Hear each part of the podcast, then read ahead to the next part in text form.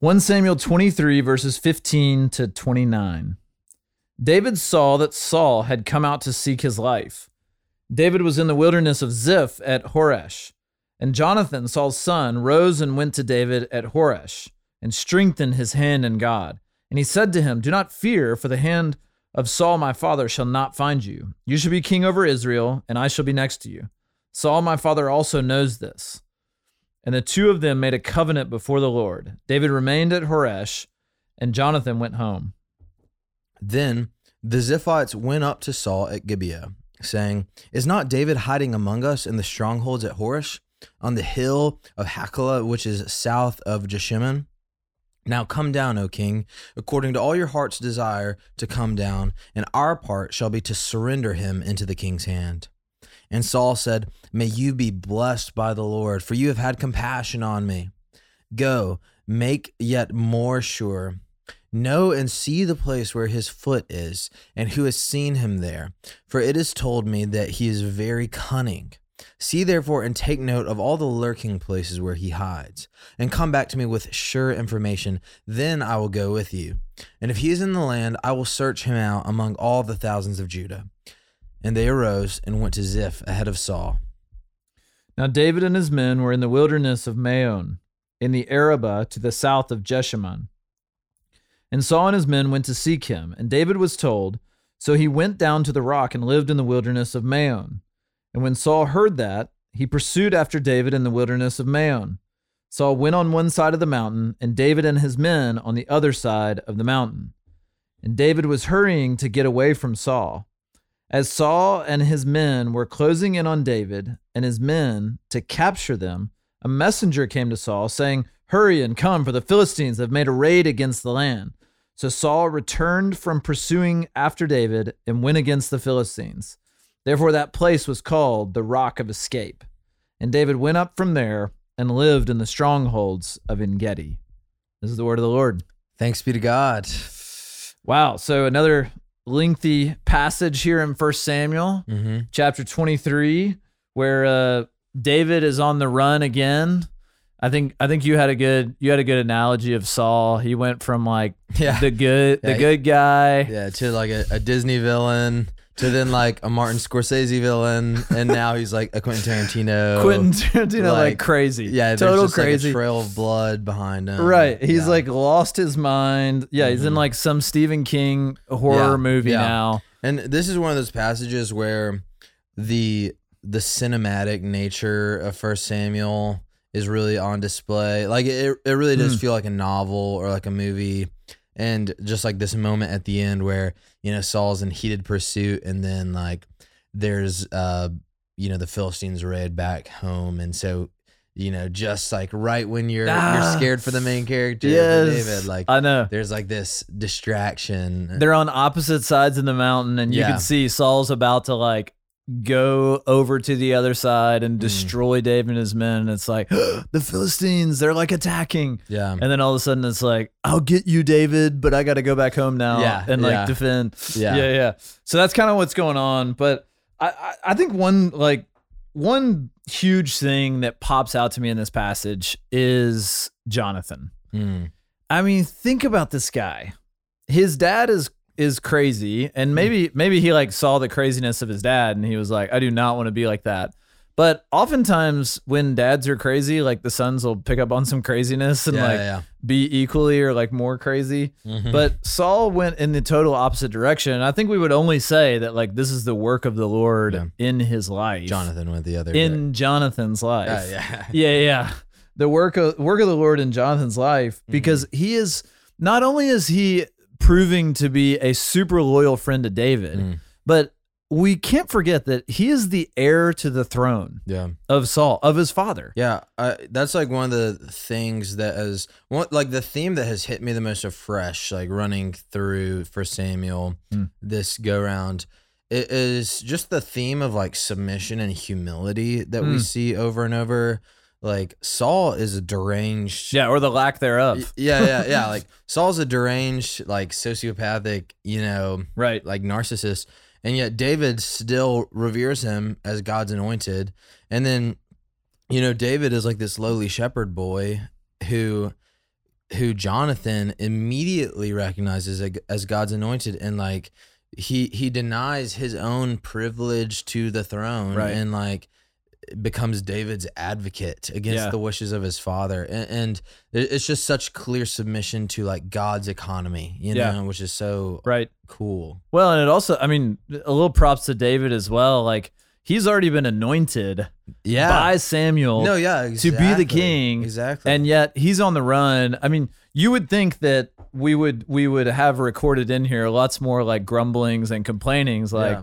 I know I'm supposed to be the king, you know. yeah But uh, but David just doesn't seem to reply in those in those ways, even Yeah. though he's like on the run, and that Mhm. you know you got Saul seeking after his and, life. And we see like such a clear um, contrast later in Second Samuel where so David is anointed king and yet he still supports and upholds, you know, Saul's reign, even though Saul aligns himself against Right. David. And then, you know, later David's son Absalom, he he kind of becomes power hungry and wants to be king. And so he starts like campaigning in the city gate against his own father, David. right. And, and I don't know, like there's something to be said. Like David did have the choice of like, you know, Yes. the people of Israel liked David more than Saul. He could have started this Just like, leveraging grassroots yeah. revolution to take the throne, right. and be like justified and. Right. And he's kind of, I mean, I, I don't know if we take, I guess we do take it this far, but like he's kind of living out Romans 13, you know, be in submission to like the governing authorities over you. yeah, yeah, And I mean, I think about like even in our day, sometimes we struggle to, I mean, certainly critique and you hear like terrible things said about like the existing administration or whatever. We're just so quick to critique. And here you've got David, who's like, eh, Saul is literally seeking his life. Like he Mhm. actively wants to kill him. And David just seems to continue to, to kind of place himself under the authority of of the current king Saul until until God kind of like pulls the trigger on you know David you are now the the actual king even though you've been anointed a long time ago absolutely. so so it's interesting you know with with Jonathan I mean uh, I, I think of Proverbs eighteen twenty four that says there's a friend that sticks closer than a brother Mhm. and um, that that proverb has I, I mean I've got four brothers and I, I love my brothers like they're great um, I keep up with them you know we text often Hmm. got, a- got a little group group text of the five of Wow. us and you know you're so you're so modern day. So hip. well you know I mean yeah yeah we're using like text message Wow. and- yeah, yeah yeah I'm always getting made fun of around the office my lack of like Instagram and Uh, whatever what, what do they use it like MySpace g- yeah, general social awareness. uh, so anyways so I, you know I, I keep up with my brothers and stuff but i mean over the years like there have definitely been friends of mine who um in some ways in a lot of ways have like stuck closer than a brother just because um you know the accountability the closeness the Mhm. the the things that you know just life on life that that i've shared and uh, it just seems to be going on here with jonathan and david and Mhm. again i mean you, you can see why a lot of a lot of kids out there are named jonathan Mhm. because like he's just such an amazing guy. Yeah, Like he's the heir to the throne and yet he he knows that he knows that his dad is not the one that the Lord wants in in power. yeah, He knows that it's David and he's just he has accepted that not only accepted it, but he's like I want to support you in that. And so goes to David and is just this amazing friend to David yeah. and is willing to, you know, stick his neck out for David and uh, you know, protect him. Yeah, and you know the the friendship of David and Jonathan is like, uh, it certainly applies to how we ought to strive for our relationships on earth, but it's also you know points us to the ultimate advocate and friend and, and brother that we That's right. have in, in Christ, and Yeah. makes me think of the old spiritual "No, not one." Hmm. Um, and the the first verse is there's not a friend there's not a friend like the lowly Jesus, no not one, no not one. None else could heal our soul's diseases, no not one, no not one. And the refrain is Jesus knows all about our struggles. He will guide till the day is done. There's no friend like the lowly Jesus, no not one, no not, not one. So, you know, Hmm. that's that alone is encouragement. And I, I do also want to give a word moving away from the David and Jonathan thing. Yeah. So David is hiding in these like strongholds in in the wilderness. Right. So you know, kind of like a a natural geographic feature like that is, in the is- rocky crags. Yeah, exactly. Yeah. Just like where him and his 600 best friends can like hunker Yeah. down and, and hide. right. Sit on a rock. Yeah, and I think it's really interesting. Like as we're getting into this territory, we should really keep like one eye on First Samuel and one eye on the Psalms Hmm. because a ton of the Psalms that David wrote Yeah, right. were written in this period of his life or were written in reflection like after this period of his life. Hmm. And I just want to read a couple phrases like so this is from Psalm 62 which is a beautiful psalm, but the opening lines For God alone my soul waits in silence, from him comes my salvation. He alone is my rock and my salvation, my fortress. I shall not be greatly shaken. Or Psalm 18, which he writes at the end of this, when when he is de- ultimately delivered out of the hand of Saul, he writes Psalm 18, and these are the opening words I love you, O Lord, my strength. The Lord is my rock and my fortress, my hmm. deliverer, my God, my rock, in he- whom I take refuge, my shield and the horn of my salvation, my stronghold. I call upon the Lord who's worthy to be praised, and I'm saved from my enemies. Hmm.